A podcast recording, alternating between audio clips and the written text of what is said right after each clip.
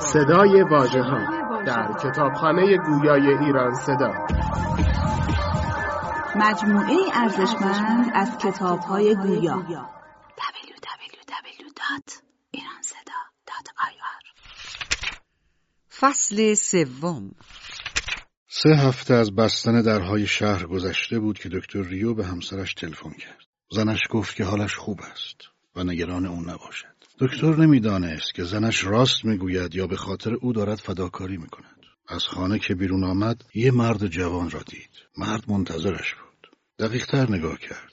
بله، رامبر بود. همان روزنامهگاری که قبل از زندانی شدن شهر برای مصاحبه آمده بود. رامبر گفت ازتون خواستم در مورد وضعیت بهداشتی اعراب ساکن شهر بگید. امروز بازم همون سوالو دارم. من موضوع گزارشتون رو دوست داشتم و ظاهرا دیگه عجله ندارید. راستش من تو شهر شما گیر افتادم. پس چاره ای ندارم جز اینکه فعلا به کار خودم برسم. رامبر و دکتر به طرف محله های تنگ و باریک سیاپوست نشین رفتند. شهر مملو از جمعیت بود. از همه جا صدای نیروهای نظامی میومد. رامبر گفت نامزدم الان پاریسه. من اومده بودم یه گزارشی تهیه کنم و زود برگردم که گرفتار شدم. یه روز صبح از خواب بلند شدم فهمیدم نه راه پس دارم نه راه پیش. از دفتر روزنامه پاریس هم کاری بر نمیاد. دکتر از شما خواهش می‌کنم کمکم کنید. باید هر طور شده از قرنطینه برم بیرون. اما تنها کاری که از دکتر برمیومد کمک به تنظیم مقالش بود و نه بیشتر. رامبر برآشفته شد. او فقط یه گواهی کوچک می‌خواست تا ثابت کنه که مریض نیست. رامبر و دکتر ریو به میدان شهر رسیدن. جایی که درخت خرمایی قبار گرفته کنار مجسمه آزادی ایستاده بود. نه، نه. قطعا کاری از دست دکتر بر نمیومد. البته تشخیص بیماری ظرف چند دقیقه ممکن بود. اما از کجا معلوم چند دقیقه بعد در صف فرمانداری و حین خروج از شهر تا اون نگیره. تازه اگه می‌رفت بهانه می‌شد برای دیگرانی که توی شهر گیر افتاده بودن. اون وقت همه میومدن تا گواهی بگیرن. رامبر تلاش کرد دکتر رو در برابر عشق و وظیفه تحت تأثیر قرار بده. اما دکتر مرد احساسی نبود. او پزشک بود. پزشکی که باید مردم رو در برابر اون مراقبت می‌کرد. رامبر با عصبانیت رفت و دکتر با خودش فکر کرد شاید خشم او برای رهایی از شهر و رسیدن به محبوب حقش بود. اما او که نمی‌دونه شهر اون زدهشون فقط دو بیمارستان داره و او باید به عنوان رئیس بیمارستان سوم هزاران معجزه بکنه. اونم بدون واکسن و دارو. دکتر با خودش گفت عجیبه. آدم ما گاهی به جای مبارزه دنبال ترحم و کمک میگرده. از توی هر کوچه صدای آمبولانس میومد. بیماران رو جدا می‌کردن و عزیزان بیمار فقان و زاری می‌کردن. گاهی خانواده بیمار اون چنان براشفت و نگران می‌شدن که حتی دکتر ریو رو به آدم روبایی متهم می‌کردن. برای همین مجبور شدن همراه هر آمبولانس معموری هم بفرستن. هرچه تعداد بیماران بیشتر می‌شد ریو یاد حرف پیرزنی میافتاد که آرام گفته بود خدا نکنه همون طبی باشه که همه راجبش حرف می‌زنن دکتر هر شب از بالین بیماری به بالین بیمار دیگه می‌رفت. مادران دست به دامانش بودن تا فرزندشون رو معاینه کنه. خیلی از او انتظار معجزه داشتن. شب به شب تعداد بیمارها بیشتر می‌شد. تا اون داشت چهار نل میتاخت و قصد عقب نشینی هم نداشت. ریو گفته بود بیمارانی که بهبود پیدا می‌کنن از کانال آب ضد عفونی شده بگذرند. مرحله آخر درمان کمک بزرگی برای بهبودی بیمار بود. برای پذیرش بیماران هم حیات مدرسه رو مجهز کرده بودن بیمارا اول اونجا مراجعه می‌کردن بعد از اینکه دملهاشون جراحی می‌شد واکسن می‌زدن بعد برای بستری آماده می‌شدن دکتر ریو می‌دونست درمان بیماران بدون مداوای اقوام خانواده بیمار ممکن نیست خانواده بیمار متلاشی می شدن. برای همین قبل اینکه تا اون سراغشون بیاد خود به استقبالش می رفتن. با دست خودشون آتش و هیزم مرگشون رو روشن می کردن.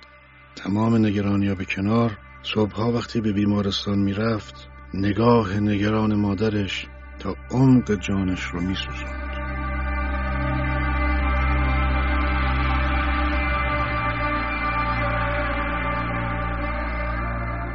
یک ماه گذشت تا اون سایه خودش رو کاملا بر سر شهر انداخته بود کشیش پانلا هم به موعظه هاش حال و هوای تیره تری داده بود او فرصتی به دست آورده بود تا به گمان خودش به مردم پناه بده موعظش رو به نام مسیح شروع می کرد و با عقاید خودش تمام می کرد فرصت خوبی بود کلیسا باید شفای مردم رو به عهده می گرفت چند وقت پیش پدر پانلو از مقام کلیسای آفریقای سن برکنار شده بود. فرصت خوبی بود که هم انتقام بگیره و هم موقعیت جدیدی برای خودش بسازه. او هر یک شنبه مراسم دعا و وعظ برپا می‌کرد. خیلی هم جدی پیگیر اومدن مردم بود.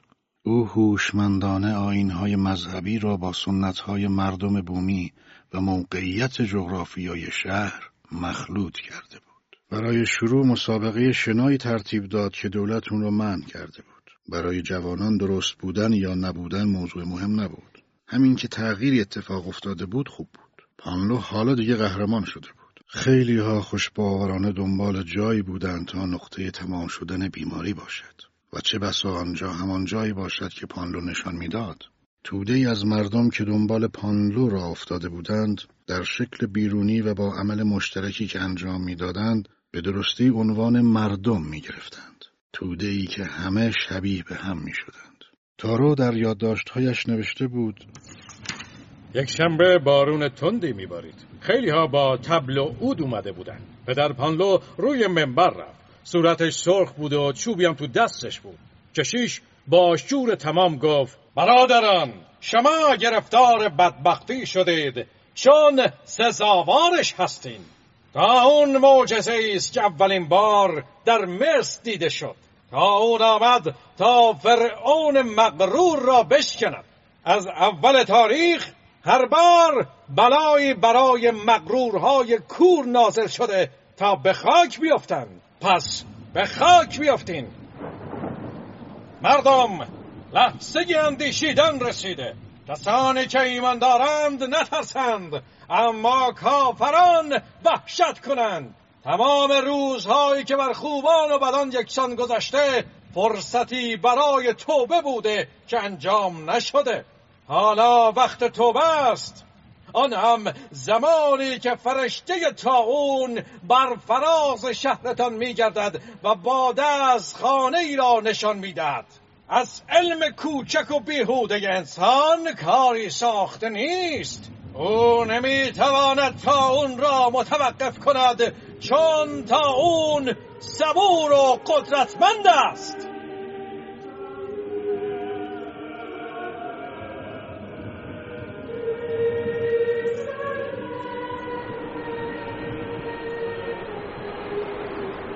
باد مرتوبی از جلو کلیسا میگذشت و شعله های شم را میلرزاند.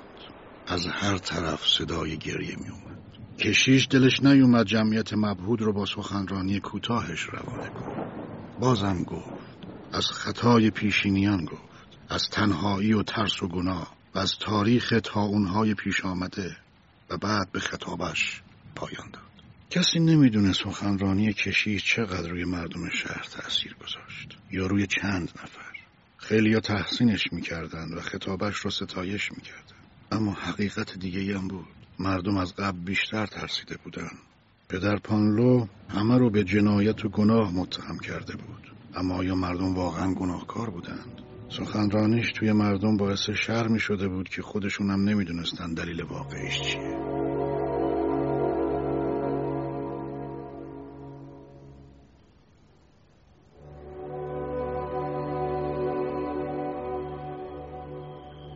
دکتر ریو و گران از میدان شهر گذشتند. مردی تلو تلو می‌خورد و با صدای بلند میخندید. مست نبود اما عادی هم نبود. ریو گفت خیلی زود دیوانگان بیشتری خواهیم داشت. شب آبستن شیونی همگانی بود. ریو خیال می‌کرد خیلی زود بعد از هوای دم کرده و غبارآلود بلا بزرگتر خواهد شد. اما گران در عالم خودش بود.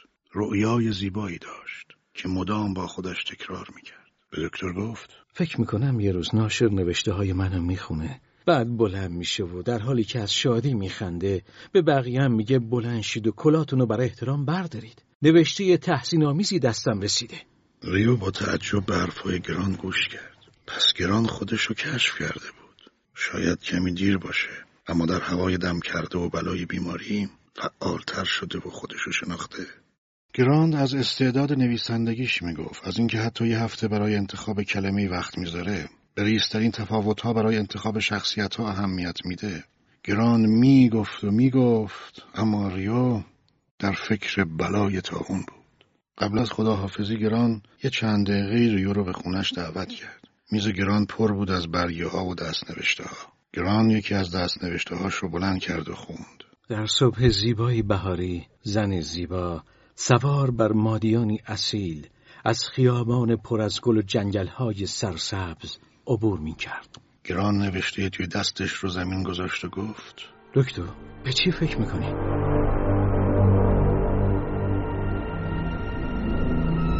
خیلی ها سعی می‌کردن از شهر فرار کنن برای همین با نگهبانا درگیر می‌شدن خیلی ها مثل رامبر رامبر بعد از ناامیدی از مسیرهای قانونی سعی کرد با خشونت و درگیری از شهر فرار کنه.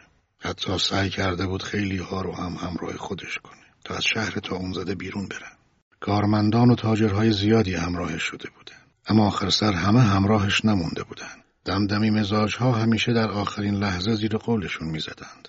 اونقدر درگیر فرار شده بود که نمی‌دونست تا اونی که به شهر زده دقیقا چیست و با چه سرعتی داره رشد می‌کنه. اصلا چطور آدم ها رو میبرده؟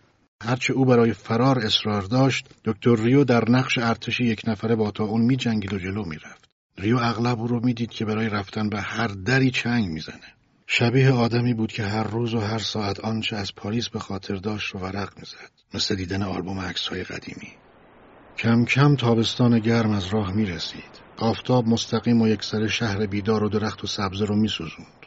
بادهای گرم یک دم از نفس نمی افتادن. روز گذشته هفتصد نفر جونشون از دست داده بوده. مردم شهر نه به دریا دسترسی داشتن و نه وسیله خنک کننده در شهر. معلوم نبود دشمن اصلی تاونه یا گرما. شیونها اونقدر زیاد شده بود که دیگه کسی به شیون دیگری گوش نمی‌داد. وضعیت شکننده شهر با خبرهای اقراقآمیز در هم آمیخته بود. روزنامه ها به شایعات دامن می‌زدند و رادیو شبانه روز آمار کشته شده ها رو می‌داد. پلیس هم سعی می‌کرد جلوی شایعات رو بگیره برای نظم عمومی سختگیری بیشتری به کار بگیره. تارو هم همچنان مشغول یادداشتهاش بود. مسافرهایی که در شهر مانده بودند مجبور شدند خانه اجاره کنند. هتل‌ها روز به روز خلوتتر می شدند. هتلداران بیش از همه متضرر شده بودند. دیگه مسافری به شهر نیومده بود پدر پانلو هم همچنان وعظ می‌کرد و به مردم وعده رحمت می‌داد تارو نوشته بود کسی جز مرسا توی شهر نمیخنده. مرسا به ترس جنون آمیزی میخندن. صبحها وقتی نسیم خونکی میوزه تا اونم دست از کار می‌کشه. اون وقت مردم کمی فرصت می‌کنن به کاراشون برسن. مغازه ها بسته و روشون نوشته شده تا تموم شدن تا اون تعطیله. دست فروش ها توی هوای خنک صبحگاهی چیزایی میفروشن. خیلی ها میگن شاید پاییز وضع بهتر شه. اما هنوز صحت و درستیش معلوم نیست. کاغذم کم شده. روزنامه ها با تعداد صفحات کمتری چاپ میشن.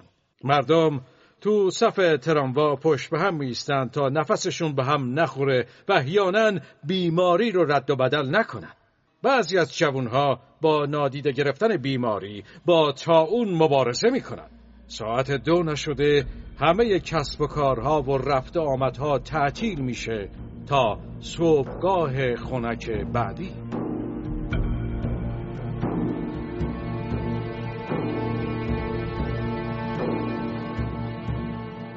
شبی که تارو به دیدن دکتر ریو اومد مادر دکتر گوشه سالن نشسته بود مادر تمام روز با دستهای حلقه شده و چشم به در منتظر می نشست.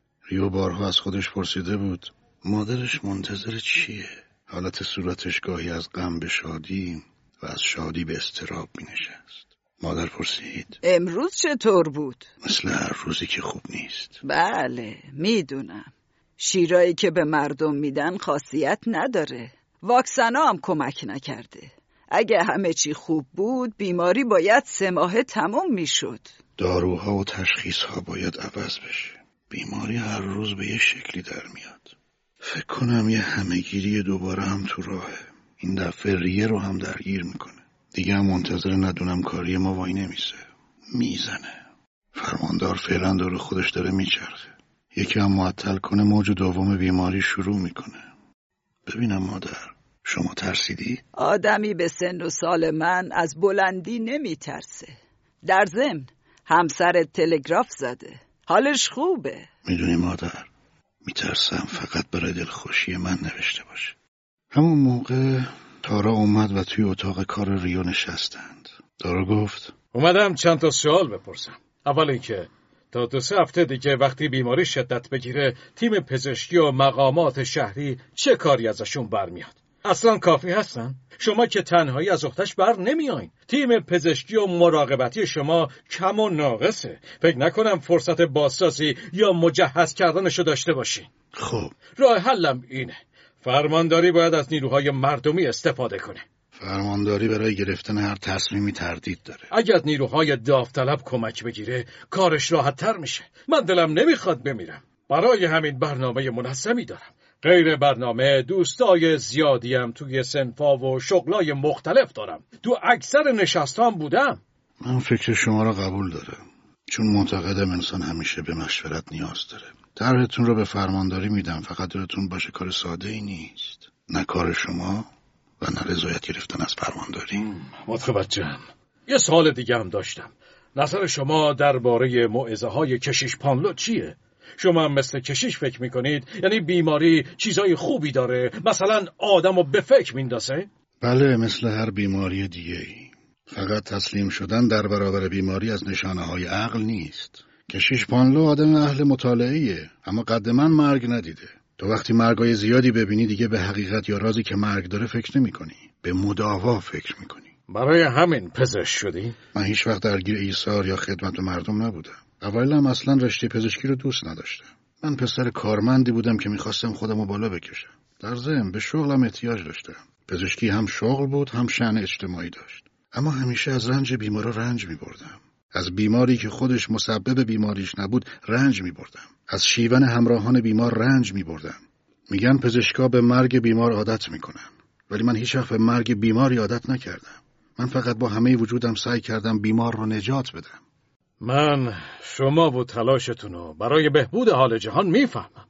مرگ واقعا خستگی ناپذیره. ریو گفت همه می‌دونن که مرگ وجود داره اما باعث نمیشه کسی زندگی نکنه. برام قابل تصوره که تا اون چه مفهومی براتون داره؟ بله. شکستی پایان ناپذیر. دکتر شما زندگی کردن رو از کجا یاد گرفتی؟ از فقر و روزهای سخت. فردا بیاید بیمارستان واکسن بزنید. کمک می‌کنه بیشتر دوام بیارید. واکسن ها خیلی هم موثر نیستن. خودتون هم اینو می‌دونید. بله ولی یه جور فرصت موقته. رمز و رازهای هستی زیاده. ما نمی‌دونیم بعدش چی کشف میشه. چه چیزی شما رو وادار می‌کنه؟ شبانه روز به مریضا سر بزنید. اخلاق. چه جور اخلاقی؟ اخلاقی که به درک حقیقت کمک کنه.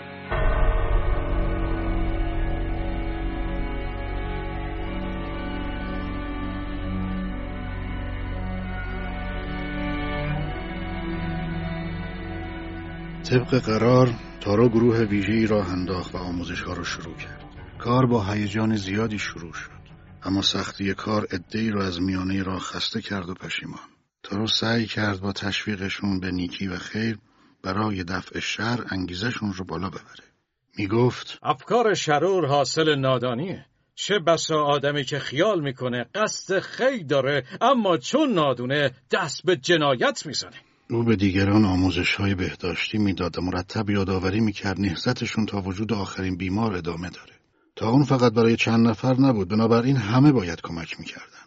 اونا درست وسط چنگال های تا اون بودن. پس باید کاری می‌کردن. در واقع پیام آور نوعی از همزیستی شهری شده بودن. پیامی که می‌گفت همه باید برای هم تلاش کنند. کار مبارزه به آنجا رسید که دکتر کاستل کهنسال هم با همه وجود به ساخت سرم ها و واکسن های جدید و موثر پرداخت. گراند هم به نحوی دستیار دکتر کاستل شده بود. کاستل قصد داشت هرچه زودتر تاثیر واکسن ها رو ببینه. مردم هم به گروه داوطلبها اعتماد کرده بودن و کمکشون می‌کردن. کمک می‌کردن راه های نفوذ تا اون رو ببندن. تا اونجا که می‌شد همه جا را زنده عفونی می‌کردن. بعضیا به پزشکا کمک می‌کردن تا زودتر به بیمارا برسن یا برای انتقالشون به بیمارستان کمک می‌کردن. دکتر ریو همواره تحسینش می‌کرد. تا اون رفتار عاقلانه ای نداره و تو چاره ای نداری جز اینکه از خودت مراقبت کنی. گراند و تارا و ریو گروه کوچکی شده بودن. گاهی لابلای کارهای زیاد با هم گفتگو می‌کردن. تا اون آزمون خوبی بود برای همه. بعضی ها از وسط تا اون امید و زندگی رو یافته بودن. همانطور که داوطلب ها هم آدم های امیدوارتری شده بودند. گاهی ریو به شوخی از گران می‌پرسید زن اسب سوار داستانت چی می‌کنه؟ یورتمه میره هنوز یورتمه میره گران بارها جمله اول کتابش رو عوض کرده بود.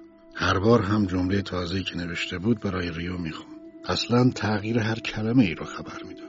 او برای شخصیت داستانش راه جنگلی و پر از گل و درختی را تصور کرده بود. اون هم از ذهن کارمندی که در شهری ساحلی و خشک زندگی می‌کرد.